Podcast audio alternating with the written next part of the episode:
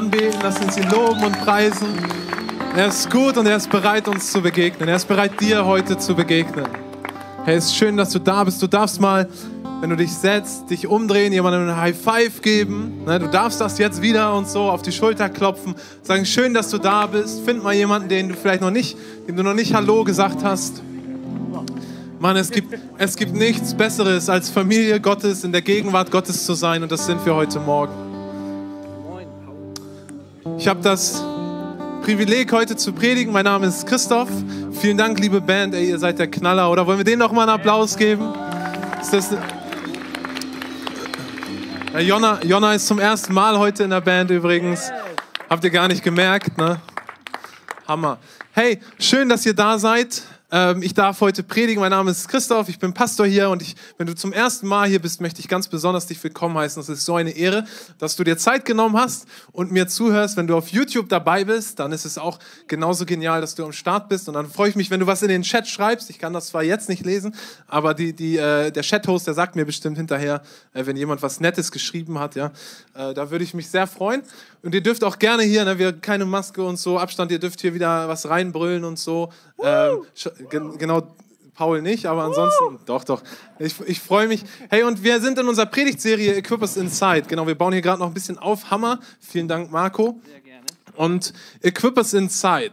Was heißt das eigentlich? Ne? Das, ähm, ihr kennt das ja so, irgendwelche, irgendwelche Enthüllungs- äh, Dokus oder so, die irgendwie so, weiß nicht, ich, Deutsche Bank Inside oder so. Oha. Weiß ich gar nicht, ob es das schon gibt, ne? Genau. Oder, oder SG Flensburg Handewitt Inside oder diverse Dinge gibt es. Ähm, und und unser, unser Gedanke ist eben der, mal zu schauen, ey, warum ticken wir eigentlich so, wie wir ticken? Und, und wir wollen immer als Kirche wollen wir immer eine Einladung aussprechen. Wir wollen, ne, das ist uns ganz, ganz wichtig. Wir wollen nicht abgrenzen. Das versuchen wir auch mit diesem 3G-Konzept. Wir wollen nicht abgrenzen, irgendwie sagen, du bist doof, weil du bist geimpft oder du bist doof, weil du bist nicht geimpft oder so, sondern wir wollen die Leute einladen.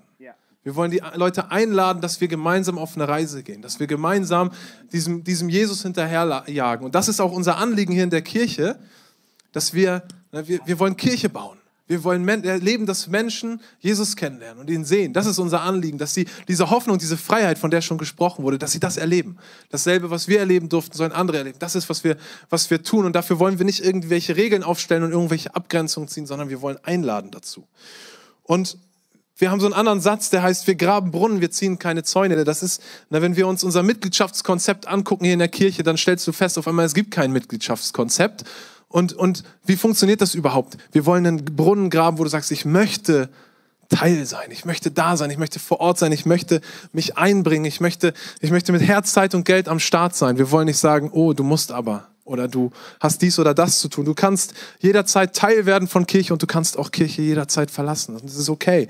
Und na, wir, wir erleben das bei unseren Kindern. Wenn du, wenn du vielleicht Vater oder Mutter bist oder in, auf der Arbeit, immer da, wo man mit Regeln und mit Strukturen und mit irgendwie äh, Zwang agieren muss, da führt das manchmal zum Ergebnis, aber es führt eigentlich nie dazu, dass Herzen bewegt werden oder verändert werden. Bei unseren Kindern, wenn wir die nur zwingen und Regeln aufstellen und alles verbieten und so, dann führt das vielleicht dazu, dass sie sich richtig gut behalten, äh, äh, äh, verhalten für eine Zeit, aber es führt nicht unbedingt zu einem Verstehen, zu einer Veränderung des Herzens. Und das ist das, deswegen graben wir Brunnen und ziehen keine Zäune. Und ich musste bei diesem, bei diesem Satz mal wieder an etwas denken, was ich vor vielen, vielen Jahren erlebt habe, als ich Jugendleiter war hier in der, in der Kirche. Ich habe das so in den ersten Corona-Zeiten dann irgendwann an Paul und Sina abgegeben und ich dachte nur so, Halleluja, ich muss nicht Jugendliche zwingen, dazu Zoom zu benutzen, weil das ist unfassbar anstrengend.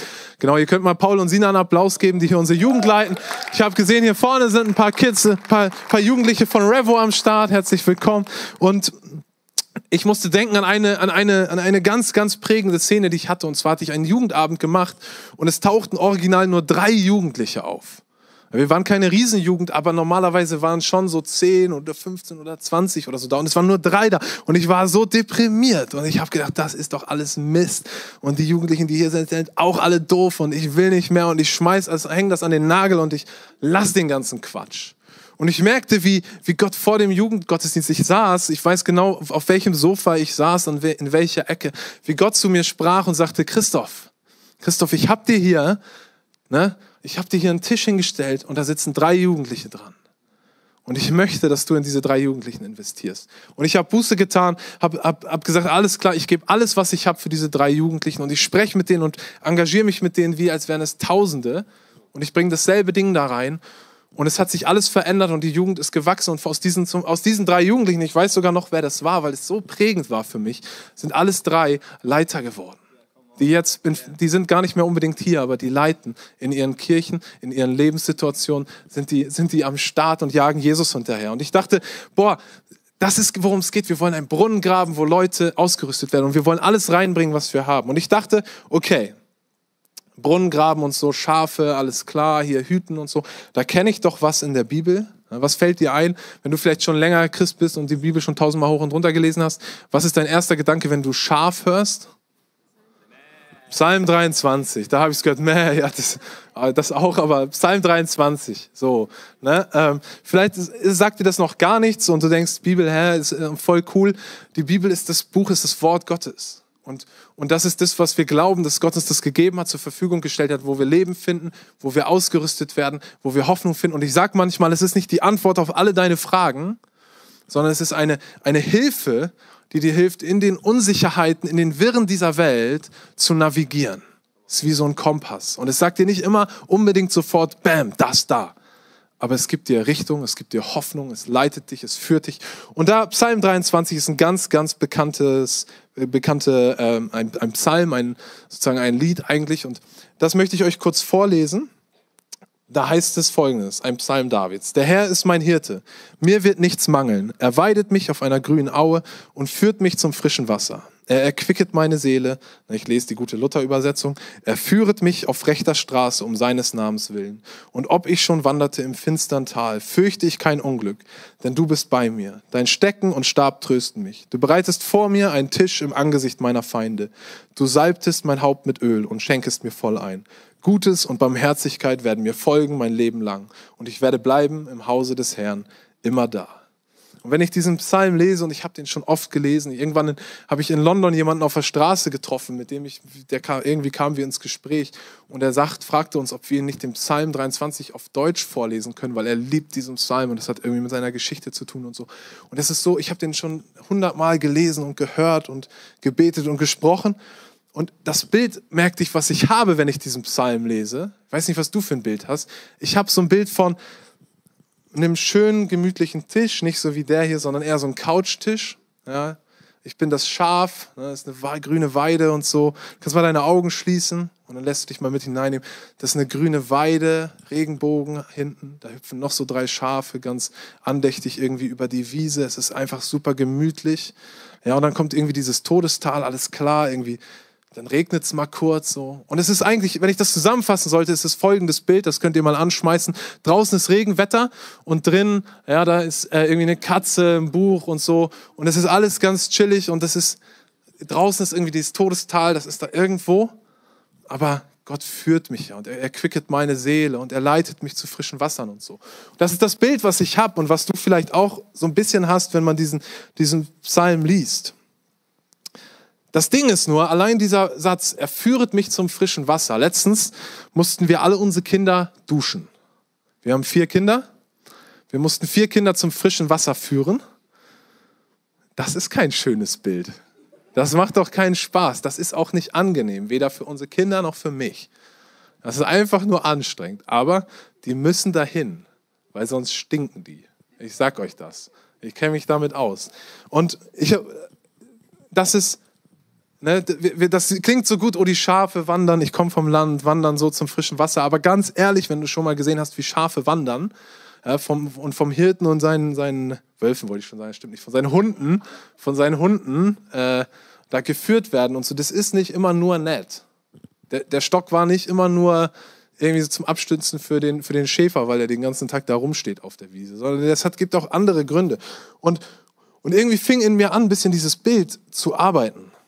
Und ich habe dann in, in, in, äh, Vers 5 heißt es ja, du bereitest vor mir einen Tisch im Angesicht meiner Feinde. Du salbtest mein Haupt mit Öl und schenkest mir voll ein. Und ich habe mal reingeschaut, was heißt das, du bereitest mir einen Tisch? Weil in meinem Bild ist es nämlich genau so, da steht eine schöne gemütliche Kaffeetasse hin, eine Tasse Kaffee hin und irgendwie ein paar leckere Snacks und es gibt irgendwie so ein Buffet und so. Und das ist auch nicht falsch, Aber interessanterweise ist dieses Wort, was da steht, nämlich bereitest, das kann man in ganz, ganz vielen Kontexten einsetzen. Das ist sowas wie du arrangierst oder formierst. Das wird zum Beispiel benutzt, wenn, wenn, man, wenn man Armeen in eine Angriffsformation gebracht hat. Ich glaube, wir haben so ein Bild von Sparta. Ja, das können wir auch mal ranschmeißen.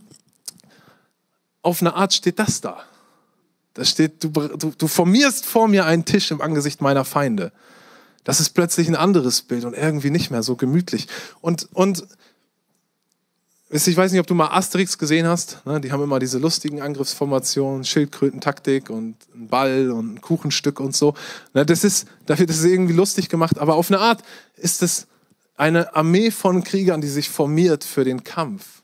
Und es ist einfach nur, ich sage nicht, dass das hier steht, aber das Wort ist das Gleiche, was man benutzen kann, um den Tisch zu arrangieren oder um eine Armee zu formieren für den Angriff. Und es fing an, in mir zu arbeiten. Und ich, es gibt noch etwas. Und dann steht ja hier, du salbtest mein Haupt mit Öl und schenkest mir voll ein. In meinem Kopf steht da ein alter, bärtiger Mann und bekommt so Öl irgendwie über den Kopf und dann wird der Becher eingeschenkt und es ist alles ganz andächtig und ruhig und friedlich. Aber das, der Punkt ist der, wenn man, wenn jemand gesalbt wurde früher, dann war das, ich kann dir sagen, was, ich glaube, das von Wikipedia sagt, es ist ein religiöses Ritual der Heilung, der Heiligung sowie der Übertragung und Legitimation politischer oder religiöser Macht. Menschen wurden gesalbt, wenn ihnen Macht übertragen wurde, wenn ihnen Autorität übertragen wurde. Sie wurden nicht gesalbt, damit es das Hauptgut riecht oder so, sondern damit ihnen, ne, es war auch Heiligung, auch Heilung, aber es ist auch Übertragen von Macht und es gehört immer zusammen. Und irgendwie ist in mir dieses, dieses, dieses Bild ein bisschen gebrochen von, ja, das ist alles so ganz chillig, Psalm 23, und es geht darum, dass Gott uns tröstet und erquickt und so.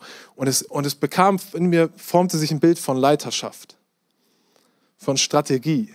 Wir, Gott bereitet uns auch einen Tisch im Angesicht unserer Feinde, damit wir mit unserem Feind dealen können, damit wir ausgerüstet sind und damit wir bemächtigt werden, bevollmächtigt werden, unserem Feind entgegenzutreten. Und es sind plötzlich Bilder von, ne, wir, wir können, ich habe noch ein paar Bilder mitgebracht, zum, Bilder, äh, zum Beispiel Bilder von Armeen, die um so, also von äh, Befehlshabern, die um so einen Strategietisch stehen. Ich weiß nicht, ob ihr das kennt, so kriegsspielmäßig, wo die dann, wo die dann irgendwie sich überlegen, wie greifen wir an und von wo nach wo. Das ist die, sind die Friedensverhandlungen nach dem Ersten Weltkrieg. Das ist, das, darin endet es oft. Da steht man wieder um einen Tisch und man spricht über Frieden, über Krieg und Frieden und verhandelt.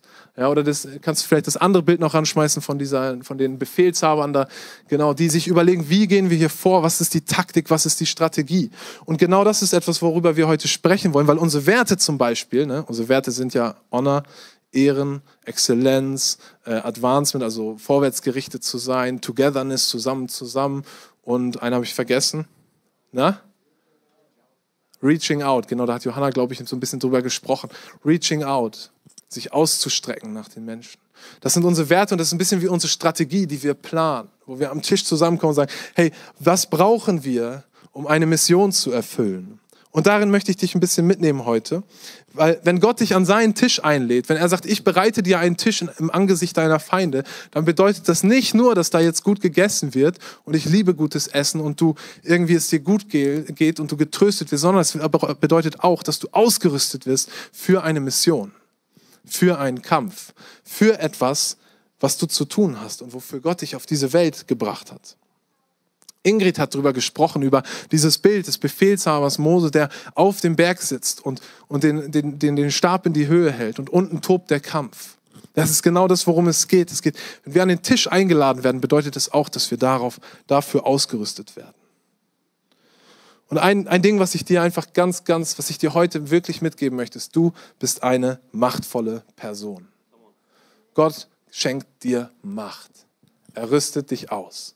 Er sagt nicht nur, komm an meinen Tisch und ich mache das schon alles für dich, ich habe die Kontrolle, sondern er sagt, ich gebe dir jetzt Macht. Ich befähige dich mit den Herausforderungen, mit den Feinden, mit den Problemen, mit den Sorgen zu, umzugehen und zu arbeiten. Denn du bist eine machtvolle Person.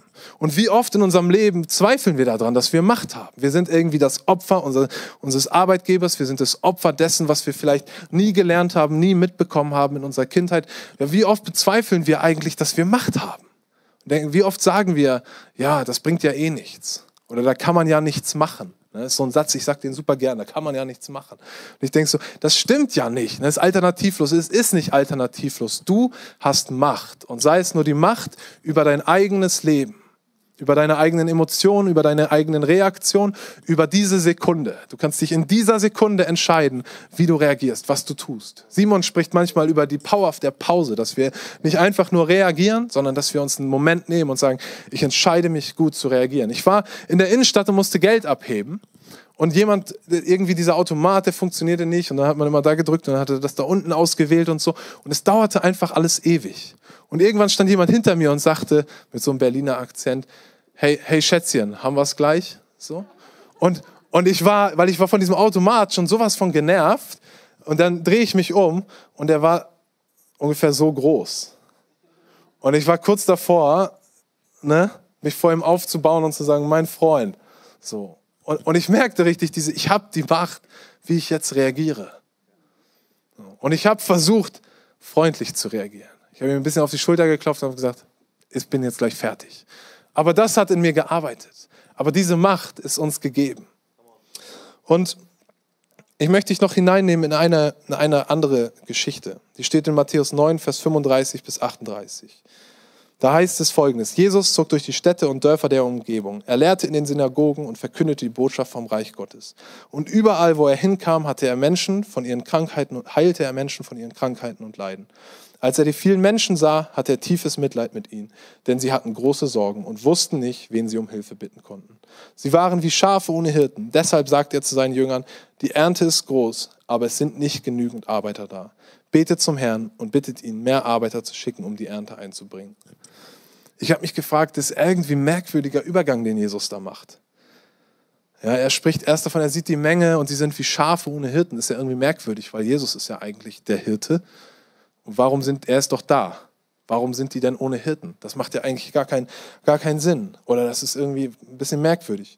Und dann, dann sagt er zu seinen Jüngern, die Ernte ist groß. Was haben jetzt Schafe mit einer Ernte zu tun? Aber es sind nicht genügend Arbeiter da. Und das, was er da eigentlich zusammenbringt, ist Folgendes. Hier sind die Schafe ohne Hirten. Das ist unsere Ernte. Das sind die Menschen, die wir erreichen wollen, nach denen wir uns ausstrecken wollen die, die einen Hirten brauchen, die Hoffnung brauchen, die Freiheit brauchen, die Leben brauchen, die zur grünen Aue geleitet werden müssen, also zur grünen Wiese, die frisches Wasser brauchen, das vielleicht selber manchmal gar nicht merken. Und jetzt braucht es Hirten dafür. Jetzt braucht es Arbeiter dafür. Und er hat eigentlich dich und mich und uns nicht nur berufen, irgendwie sagen, jetzt, wir denken ja manchmal, hey, das ist mein Leben und Gott, du hast einen Plan für mein Leben. So, ähm, und jetzt mach mal was draus. Und er hat eigentlich gesagt, dein Leben kann Teil meiner Story werden. Ich bin auf der größten Mission, die man sich da vorstellen kann. Die Ernte ist groß und es braucht Arbeiter. Und du und ich, wir sind eingeladen, Teil von Gottes, von Gottes, äh, wie sagt man, Erntehelfern zu werden, von Gottes Hirten zu werden, die, die anderen Menschen helfen, die für andere Leute da sind, die sagen, ich gehe die extra Meile.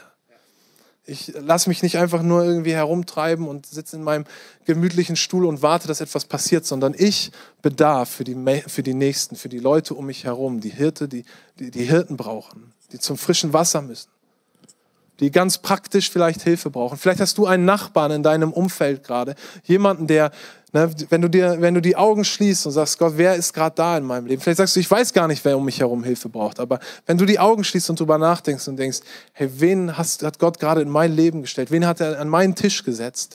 Dann wette ich dir, dass jemand dir aufs Herz gelegt wird. Wo du sagen kannst, ich mache einen Anruf, ich biete meine Hilfe an, ich mache einen Einkauf für jemanden. Ich, ich, ich werde Teil von Gottes Mission auf dieser Welt. Weißt du, Equippers Inside das ist das, was du vielleicht nicht auf den ersten Blick siehst, wenn du hier ins UCI kommst oder wenn du auf YouTube dabei bist oder so. Aber wir hoffen, dass es das ist, was du, was dir überall auffällt, sobald du verstanden hast, worum es geht. Es ist, wie wir ticken und warum wir so ticken. Und, und wie wir ticken, ist eigentlich genau das. Wir wollen, dass Menschen grüne Wiesen finden, dass sie Brunnen finden dass sie Hoffnung, Leben, frisches Wasser. Jesus sagt, er ist, er ist das lebendige Wasser, dass sie Jesus kennenlernen. Dass sie das erleben, was, was du, was ich vielleicht erleben durften. Und wenn du damit ein, ein Hirte seine Schafe zu einer frischen Aue führt, muss er eins haben. Er muss nämlich wissen, wo die nächste frische, wo, wo, die, wo die nächste frische Wiese ist, wo es Wasser gibt. Er muss wissen, dass das noch nicht abgegrast ist. Er muss wissen, wo er hingeht. Er muss es sehen können. Und ich möchte noch einen Punkt reinbringen. Und zwar gibt es in Lukas 6, Vers 36 bis 42, ähm, aber ich lese das jetzt nicht alles vor, spricht Jesus auch wieder ein bisschen abgefahren in dem Zusammenhang, sagt er folgendes: Kann denn ein Blinder einen Blinden den Weg weisen? Werden sie nicht beide in die Grube fallen? Ein Jünger steht nicht über dem Meister. Wer aber alles gelernt hat, der ist wie sein Meister. Was, was siehst du den Splitter in, Splitter in deines Bruders Auge, aber den Balken im eigenen Auge nimmst du nicht wahr? Es ist dieses Bild, ich habe ein Bild mitgebracht, wo das ganz gut zu sehen ist. Ne, wie oft geht uns das so? Ich sehe genau, was mein Chef falsch macht. Ich sehe genau, was mein Angestellter falsch macht, was meine Mama, mein Papa, meine Kinder, alle Leute um mich herum falsch machen, meine Kollegen, meine Freunde. Aber ich sehe gar nicht, wo ich eigentlich bin. Und witzigerweise ist auch hier dieses Wort Balken, ist ein Balken, aber es ist auch sowas wie ein, ein Schatten, der Sicht behindert.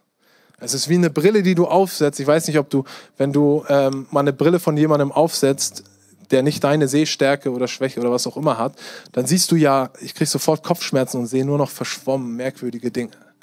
Das ist eigentlich, wie wir sehen. Wir sehen den Splitter noch im Auge eines anderen. Und der ist vielleicht auch gar nicht falsch. Aber ich sehe nicht mehr das große Ganze. Ich sehe nicht mehr klar, wovon ich hier eigentlich Teil werden darf. Um vorwärts zu gehen, brauchen wir klare Sicht davon, wo wir hingehen. Und es gibt oft in unserem Leben diese eine große Sache, die unsere ganze Sicht einnimmt. Wie oft ist das Unvergebenheit? Hast du schon mal damit gelebt, dass du etwas gegen jemanden in der Hand hältst und alles, worüber du nachdenken kannst, ist der Konflikt mit dieser Person? Und du gehst in einen völlig anderen Kontext, der nichts damit zu tun hat. Du hast dich mit deiner Frau oder deinem Ehemann oder sonst irgendwie mit deinem Chef gestritten und du gehst in einen völlig anderen Kontext, in deinen Freundeskreis und alles, was du sehen kannst, ist vielleicht durch diese Unvergebenheit, durch deine Ärger, durch deinen Wut, durch deine Angst, durch deine Sorge. Wer weiß, wenn wir finanzielle Sorgen haben, dann kann uns das so einnehmen, dass wir eigentlich nichts anderes mehr klar sehen können. Und ein Ding, was, glaube ich, wir und was Gott in unserem Leben tun möchte, ist, dass er sagt, diese eine große Sache in deinem Leben, ich nehme die weg oder ich tausche die aus.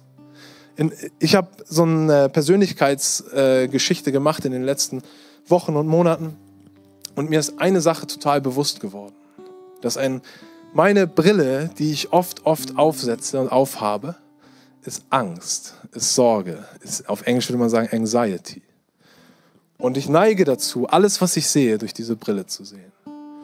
Und als ich das ge gemerkt habe, dass das so ist und dass ganz viele meiner Reaktionen, meiner Situation, meiner, wie ich mich verhalte, eigentlich von einer tief sitzenden Angst, wo auch immer die herkommt, geprägt ist, von einer Sorge, von Überforderung, dann hatte ich auf einmal die Kraft, damit zu dealen. Und ich weiß nicht, was deine Sache ist vielleicht heute Morgen, wo du sagst, ich habe diese eine große Sache in meinem Leben, diese Brille, durch die ich fast alles in meinem Leben sehe und die mir die Sicht verhindert auf das, was Gott tun möchte, auf das, wozu ich befähigt bin, wofür ich Macht habe. Dann glaube ich, ist heute Morgen eine Chance, dass Gott sagt, das nehme ich weg und ich ersetze es. Und ich habe angefangen, damit ganz, ganz viel zu arbeiten. Fast jeden Tag in meinem Auto sitze ich und ich spreche aus, wovor ich Angst habe. Einfach nur, weil es mir hilft wahrzunehmen, was gerade meine Sicht behindert. Selber zu wissen, ich sehe gerade nicht klar alles. Es gibt Dinge, vor denen ich mich fürchte und das muss weg. Und ich weiß nicht, was das bei dir ist. Vielleicht ist es Angst, vielleicht ist es eine finanzielle Not gerade. Vielleicht ist es deine Vergangenheit, Dinge, die du in deiner Kindheit erlebt hast. Vielleicht hast du die schon so tief vergraben, dass du da gar nicht mehr, gar nicht merkst, dass du es siehst. Manchmal müssen wir da so tief rangehen. Ich möchte enden mit einer Frage, die die Jünger an Jesus stellen. Weil eines Tages fragen Jesus Jünger, also die Leute, mit denen er so unterwegs war, fragen Folgendes. Stärke, also sie sagen eigentlich, aber sie fragen, es ist Stärke unseren Glauben. Und Jesus antwortet ganz, ganz merkwürdig darauf. Weil er antwortet folgendes. Wenn euer Glaube nur so klein wäre wie ein Senfkorn, antwortet der Herr, könntet ihr zu diesem Maulbeerfeigenbaum sagen, du sollst dich entwurzeln und ins Meer werfen. Und er würde euch gehorchen. Okay, jetzt hast du uns gesagt, dass unser Glaube richtig klein ist. Das hat jetzt mein Glauben nicht gestärkt. Das hat ihn eher noch ein bisschen, ja, noch ein bisschen kleiner gemacht. Jetzt, und dann geht es weiter. Wenn ein Knecht vom Pflügen oder Schafhüten zurückkommt, setzt er sich nicht einfach hin und isst. Zuerst muss er seinem Herrn das Abendessen zubereiten und ihn bedienen, bevor er sein eigenes Abendbrot verzehrt. Und der Knecht hat doch noch nicht einmal Dank zu erwarten, denn er tut nur seine Pflicht. Wenn ihr mir gehorcht, sollt auch ihr sagen, wir haben, wir haben keine besondere Anerkennung verdient. Wir sind Diener und haben nur unsere Pflicht getan. Ich dachte, Jesus, was tust du denn da? Die fragen die Stärke unseren Glauben. Du müsstest doch sowas sagen, hey Leute, weißt du, mit, mit, für euch ist es nicht möglich, aber mit mir ist doch alles möglich. Hey, ihr wisst doch, was ich euch gegeben habe und was ich durch euch tun möchte. Ihr wisst doch, was ich schon alles getan habe und wart dabei und hab's gesehen. Das müsste er doch sagen. Warum sagt er das denn nicht? Sondern er spricht irgendwie von Dienern, die irgendwie eine Pflicht zu erfüllen haben und dann dürfen die noch nicht mal hinterher essen, sondern müssen dem Herrn noch das Essen zubereiten. Aber irgendwann dachte ich, Sekunde mal, wenn ich gucke, was in meinem Leben Glauben gestärkt hat.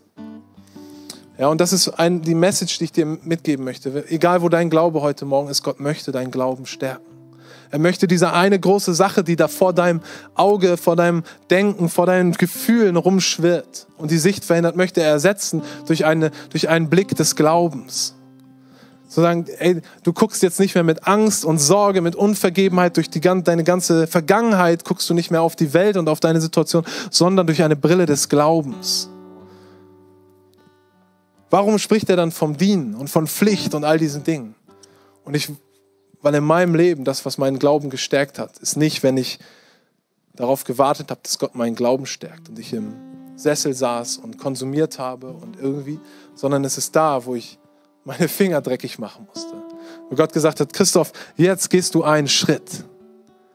Jetzt tust du das, wozu ich dich gerufen habe. Jetzt fängst du an, in meinem Reich, in meiner Mission zu dienen. Jetzt fängst du an und machst praktisch etwas, in dem ich dir begegnen werde. Wo du plötzlich merkst, wow, Gott wirkt durch mich, Gott arbeitet durch mich, er arbeitet in mir, er ruft mich in seine Mission hinein. Und das auf einmal stärkt unseren Glauben. Weißt du, die, die Ernte ist reif. Und du bist eingeladen, Teil davon zu werden. Wir wollen jetzt gleich das Abendmahl feiern. Und das Abendmahl ist nichts anderes als eine Einladung, Gott in sein Leben aufzunehmen. Und ich hoffe, du hast so ein kleines Ding da wieder bekommen. Ja, bist du bereit? Ich habe gar keins, habe ich gerade festgestellt. Vielleicht könnte mir jemand so ein Teil, oh, das ist nett, Dankeschön. Ihr müsst da noch ein bisschen durch. Ja, ich weiß, das ist nicht lecker und so. Ähm, aber ne, das Willkommensteam ist hart am Arbeiten und wenn wir jetzt hier noch durch die Reihen das ganze Zeugs geben müssen, das kommt wieder, es kommt wieder. Ich verspreche es euch, dass wir wieder richtig Abendmahl feiern, nicht mit diesen Dingern. Aber heute müsst ihr da durch, okay? Gott ruft uns ja auch nicht nur und sagt, hier, das ist nicht nur gemütlich und so am Tisch mit Abendmahl, sondern es ist auch die Einladung in seine Mission hinein. Zu sagen, ich lebe für etwas Größeres. Es gibt einen Grund, für den ich da bin. Und ich, wir wollen, äh, bevor wir das Abendmahl nehmen, kurz noch einen Clip gucken von Peter Prosero. Er ist unser Supervisor hier als Kirche. Er ist ein Pastor aus London, hat da eine tolle Kirche gebaut, die inzwischen von jemand anderem geleitet werden, aber ist immer noch am Start. Und er gibt uns vier Punkte mit, worum es auch in diesem Abendmahl geht und die ganz gut passen auch zu dem, was ich gesagt habe. Okay, Film ab. Morning, everybody, at Equippers Church Flensburg. It's great to be with you today. My name is Peter Prothero, for those of you who don't know.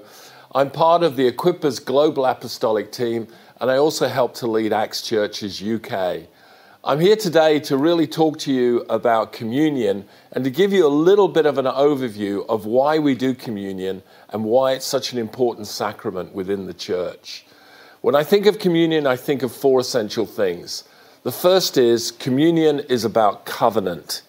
Covenant is about what Jesus has established through his death on the cross in bringing us into relationship with God. He is the one who has authored the new covenant. The Old Testament, the Old Covenant, was one that was based on law, was one that was based on obedience, was one that was based on the people of God having to do certain thing. But the New Covenant is based on the grace of God, and it's distinguished through the outpouring of the Holy Spirit, who enables us to overcome sin, Satan, and the world. And so the New Covenant is established through the Spirit of God who now lives in us. The second thing I think communion points to is the church. And so we are part of a community. So it's not just a covenant, it's a covenant community, the church, the people of God. And it is there that we serve according to our grace gift. And it's there that we outwork what the new covenant is all about, which is relationships of forgiveness, of reconciliation, of unity, and of harmony.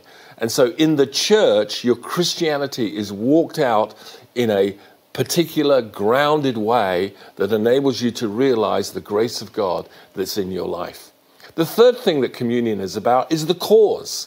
And that's the fact that there is a great commission, and Jesus has empowered the church to take the gospel into all the world and to make disciples of all nations. And every single one of us is graced in a u- unique way where we can serve God and bless the world.